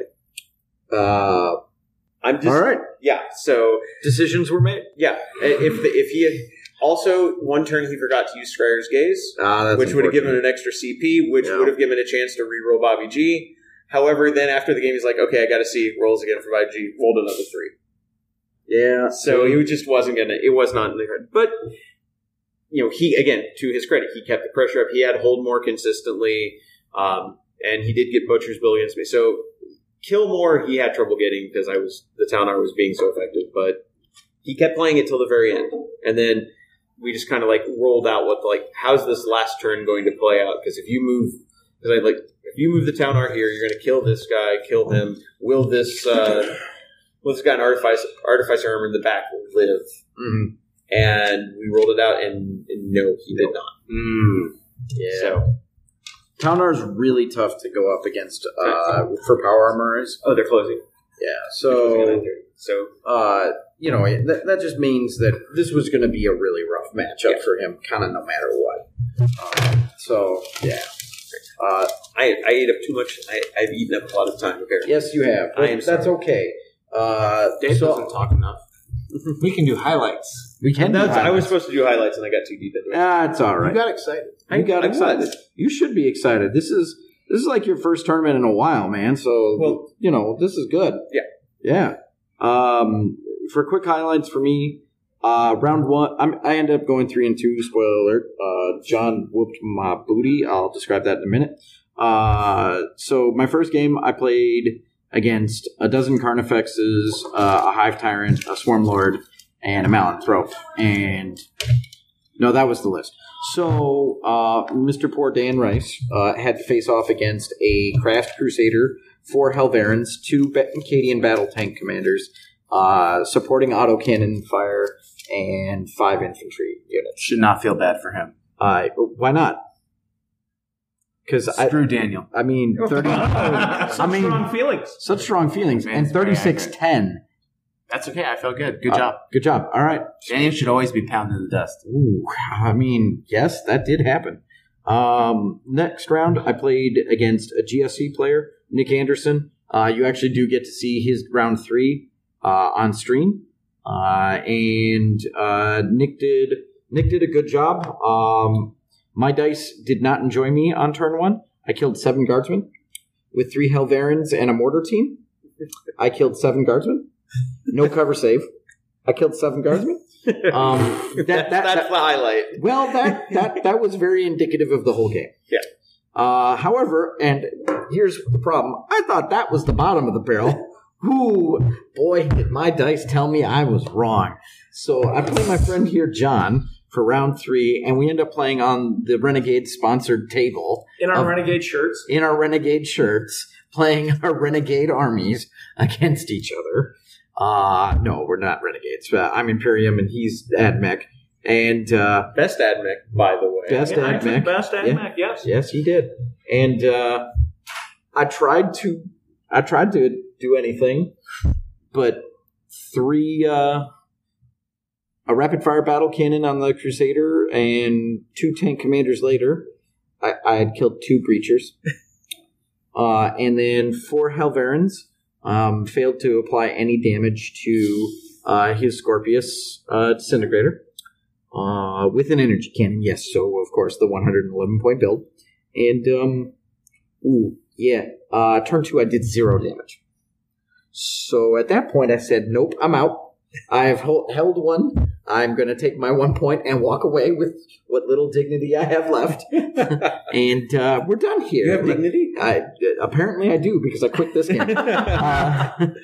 Uh, uh, day two, um, for my troubles uh, for rounds two and three, uh, I got handed uh, Mike DeLang, who is a fantastic human being. We had an enjoyable game. His paladins did, in fact, do a lot of good work and made it into a game. They crushed the Crusader the moment they came down. Mike made almost all of his charges. like so, this was this was a game that he could have won. Uh, unfortunately, the Helverins finally decided that they were going to, you know, turn their screens back on and actually use their targeting systems. So, uh, no, they started killing things. Like they killed three characters in Overwatch. uh, oops. so, uh, nope, that was my game. Uh, 33-16. And then for the last round, uh, I played against Matthew Dixon, uh, who was playing Tyranids again. Uh, this time he had uh, 40 Genestealers. He had Old One Eye and Swarmlord, uh, and uh, a Malanthrope and a Hive Tyrant, and then just Gaunts for days. Gaunts for days? Gaunts for days, right? Uh, and an Neurothrope. Uh, Mr. Dixon got the best possible deployment against me that he could have, which was Search and Destroy. That's the 9 inch bubble. Unfortunately, I seized. Ooh, yeah. And then there, wi- instead of being uh, 40 Genestealers, there was 12. And instead of there being a Swarm Lord, there there was three wounds left on a Swarm Lord. And uh, yeah, and half of his oh Hive Guard. He also had Hive Guard. Half the Hive Guard were dead, uh, and that was turn one. The game did not get better for him, unfortunately. Uh, so I, but he did manage to squeeze out a lot of bonus points and was doing, you know, played to the mission as best as he could with his army after getting seized on and you know had 500 plus points blown off the table on him. Uh, so you know, very good job to him. He, uh, uh, the game ended up uh, being mine though, uh, 31 to 23. Uh, so I went three and two. Five minutes.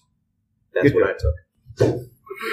Sure, I'll I'll, uh, I'll catch mine up uh, quickly next here. I round one got to take on Mark Weiss, so I got introduced to Old Iron- man versus old man. yeah, old man. You're not that old. I'm not that old.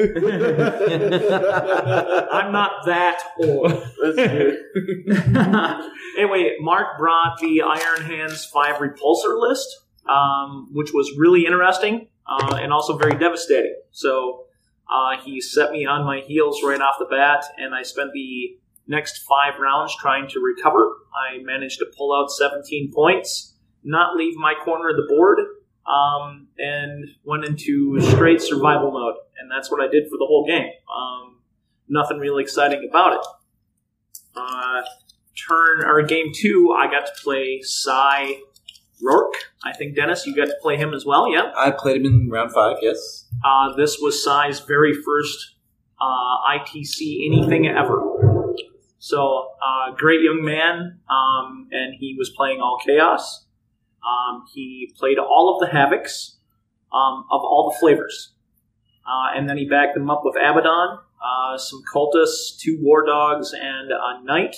What is the, uh, the spoiler. Just spoiler. Yep, the despoiler uh, with thermal cannon um, and the Gatling cannon, and uh, uh, he got overly aggressive and parked everything that had the vehicle keyword right in front of my breachers and right in front of las cannon uh, chicken walkers, and uh, it was a shooting gallery for me. So, Um, so you're the one who taught him that because he said in some of my earlier games I was over aggressive, so he held a lot of things back, made me come to him, and he just shot me to death. Yep, I uh, we had a very long conversation about that after his game. I, I, I uh, So, yeah, so you taught him well. well, thank you. I'll take that as a compliment. Uh, game three. The less said uh, about that, the better. Yes. it's been covered. and moving on to game four. I got, uh, I played Ben Neal, uh, who very unpolitely, uh, politely introduced me to White Scar Assault Centurions. Uh, five squads of uh, scouts that, oh my gosh, they're fast, and I was not prepared. Um, I uh, the beatdown that I had with Dave was in turn the same kind of beatdown that I got from uh, from Ben, and um, while I was trapped in my corner, he managed to uh, move scouts in because they can deploy nine inches from uh, from my my line, right? And uh, with the, how fast they can move and how far they can almost guarantee assaults, he uh, he bad touched all of my tanks on turn one uh, and and reduced over fifty percent of the shooting of my army on turn one. I mean, I just I, I couldn't recover from it. He had all the time in the world to walk his Centurions up and, and just bad touch everything. Uh, so I I lost that game pretty bad, but learned a lot about what the new Space Marines are going to be like. Um, as far as the Centurion list goes, it's going to be scary and it's real. Okay, uh, It's not even Iron Hands. it's not even Iron Hands; it was White Scars and. Uh, Still scary, still real. still scary, still real. You got it. Yep. And then uh, my my last game was against Mike, and Mike, I'm going to ruin your your last name here. I apologize, but Conat Conat Conatser. I, I, I'm not sure how to pronounce his last name. Anyway, he had a beautiful custodes army uh, with a knight, uh, and then he had a couple tank commanders on top on top of that. One with a battle cannon, one that was all plasma. Um, and it was pretty similar to Dave and I's game where I took uh, both of his Caladius tanks, grav tanks off the board. I took both of his tank commanders off the board and left his knight standing there alone on turn one. Um, and so beyond that, the only thing he had left was one of the smaller custode skimmers, his knight, and 30 guardsmen. So a palace. Yep, a palace. Yep, and then uh, and then he still had two squads of three of the flying Terminators. I forget what the custode version is, but he, he deep struck them the in. Sagittarius. No, that's the shooting ones. Okay. Uh, they look kind of like the the uh, gold the men from the winged men from uh, Okay. Yeah, they're, Flash they're, Gordon. Okay. yeah, they're a beautiful model. Oh, yeah. Um, and he had to paint them very well. Um, and he made one last ditch effort to gain as many points as he could. And uh, he did an incredible job of gaming the game through uh, turn four before he finally conceded. But by then, he did a really good job of stealing every single point he could out of what he did. So, uh, testament to uh, to Mike for what you did, not giving up on the game and continuing to to play the game as it should be intended. Um, you responded well, and you responded with lot of dignity. So, thank you for that last game. It was probably my favorite of the day. Awesome. Well, then for me, I guess spoilers. I went one and four, but that one win knocked me out of contention for the wooden spoon this year. I know. Sorry. Maybe next year. Man, you got to try harder. yeah. We discussed the first game. Yeah, the already. first game, which I, I was the only other part was, um, I think it was. I thought it was neat. You guys said you were expecting me to roll, and I didn't get rolled. No, you did not. Nope. So I'm glad I can Made a real game of it. It was great. The second game, um, I got to play against Tau, um, Logan Testy, Mm-hmm. and I made a little bit of deployment error because I wanted my havocs to take out his piranhas because he had you know, Seven. seven piranhas. Yeah, And- we're going gangbusters first. and that he he deployed his piranhas far away from my shooting. It's like he almost knew what I wanted to do, and he also then, being Tau, had all the guns in the world. Yep. and pretty much shot up the demons running towards him. But that's one other thing I'll note in the games is I know you talked about over target priority saturation. Yep. I've got two, and people picked one or the other, and whichever one they didn't pick, I did was able to do some damage with. So if they destroyed the havocs first, then my demons did work. If they destroyed the demons first, well, the havocs then did work. But Mm-hmm. it just really, I only had two instead of two minutes. Um, third game was against Ryan Kevin from Kansas City. Yeah, he was one of the mem- he was kind of a junior member of uh, 40KC. This was his first um, 40k tournament, Oh, cool. and I felt a little bad for crushing him, but um, it was a learning experience because he had a list that had less shooting than mine did. It reminded me a lot of my list last year Oh, okay. because he, he well he had three knights, but all the knights had stubbers and then two close combat weapons. Right. Because he was just trying to get up in my face and a lot of Lord Discordant, so he could get up in my face and assault. To be fair, this was his fifth game of 40k ever. Oh. also. So yes, Oh, so you, you you're beating up on children now? yeah. He's pulling a Nate Martin. Yeah. Love baby seals. No, Nathan Martin became the baby seal. But this time I played tactically as I chose to go second, knowing he'd have to run at me. Yep. Then I can countercharge, and I pretty much wiped the Discordants off the board. Yeah. And tactically, I ran away with Daemonettes, so I could pull them back from the knight to have the knight take Lascannons to the face. I'm confused. You ran away with your Daemonettes? I had them fall back. He's see, he's learning strategery. oh man, it's learning. I know. So end of the day one and two. Um, this morning, then I got to face against. I'll probably also butcher her last name. Scott Legend. Leggett. Leggett. Yeah, he's also from Twin Cities. Yeah. And he had his custodes list, which he, like you suggested, took out the havocs early. And then he was shocked as my demons came through and destroyed one of his big tanks and two of his small tanks on like the next turn. Yeah. So, like I said, you, you pick one, the other one's going to hurt you. But in the end, I still just didn't have enough power, firepower because those other two big tanks he had just kind of just wrecked me. Yeah, Caladius tanks. They're, they they did take a nerf uh, in being now only strength seven, but they're two flat damage instead of D three, which is huge. Yeah. Um. So they're still really powerful. They're consistent auto cannons. anti like anti infantry. Yeah. Oh yeah. Yeah. And Yeah, very also good. against him, I think I only I have five psykers, Mhm. and I maybe only passed one psychic test each time. Yeah. It That's was definitely bad. not contributing to a winning formula. And I also kind of failed to charge that fight, or else things might have turned out a little bit differently as well, with Mhm. killing maybe more of his stuff earlier. yep. But in the end, it was a good game, and I mean, the only thing I'll say is his warlord was a Vexilla, who was just kind of standing around going, "Let's go, team! Let's go!" As he pounds the Vexilla down. He didn't say that. I said that, and I laughed. Uh, and then my last game we kind of mentioned was against Cyborg, and as I said, is he learned from what, what John taught him, and hmm he let me come to him because he knew he could outshoot me. And I also that game failed two charges, and my psychic rolls were really bad. So Mm. sometimes it's strategy, sometimes it's dice, sometimes it's both. Yes, I'm familiar with when it's done.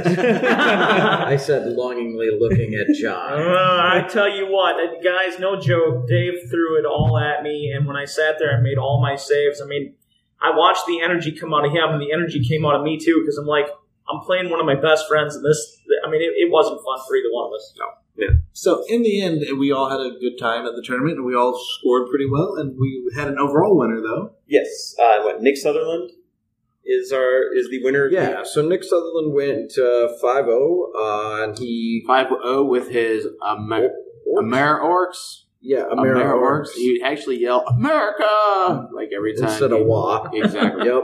That was Uh, actually and the winning happy. list uh, was Evil Sunz uh, detachment for a battalion, uh, and it had a big Mek in it, a war boss on a bike.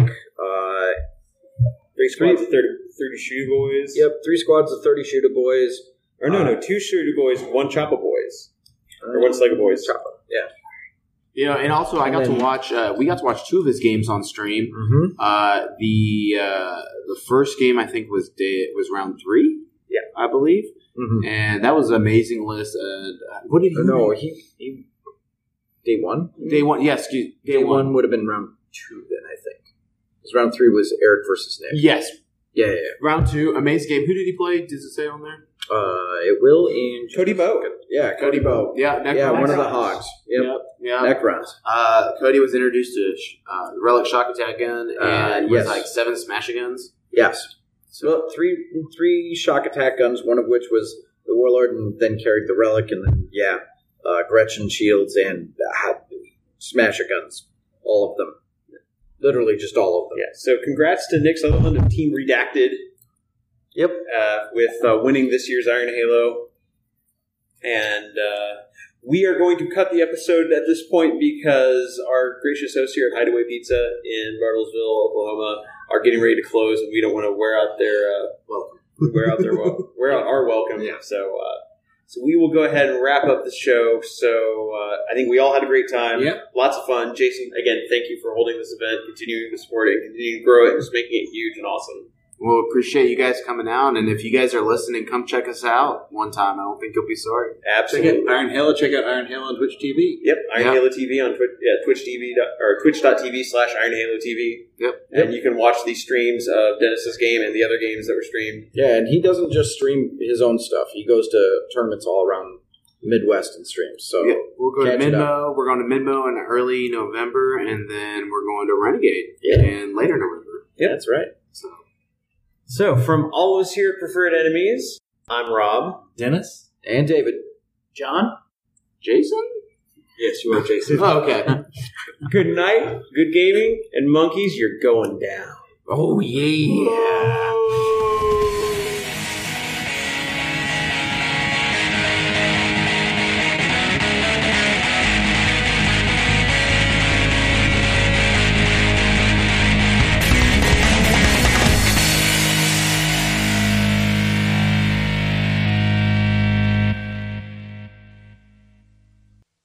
Preferred Enemies is an Undergopher radio production and is licensed under a Creative Commons Attribution Non-Commercial Share-alike 3.0 unported license. Our theme music is Metal Slug 2 Super Vehicle 001/2 No Need to Reload, originally by Takushi Hiyamuta and remixed by Roataka, courtesy of OC Remix. It can be found at ocremix.com. Miniatures. We build them, we paint them, we love them. That's why we also want to get them to the battle and back again safely. And that's where KR Multicase comes in. They offer a complete model storage and transport system. They offer a wide selection of core trays for standard sized miniatures, as well as custom cut trays for specific models. KR's trays are made of a soft foam, available in a variety of colors that won't scratch or snag your models. And to protect the foam, the trays are carried in easily stackable, swappable cardboard cases. They also offer a full range of Kaiser bags, backpacks, and aluminum cases for transporting your KR cases. You can even choose from pre built tray selections to suit your army, or use the Autofill app to find just the right trays for your particular force. Whatever your game 40k, X Wing, Warmahordes, or Historicals KR Multicase has the cases to fit your needs. You can find out more at krmulticase.com. KR Multicase. Soft foam for your figures, hard cases for the soft foam.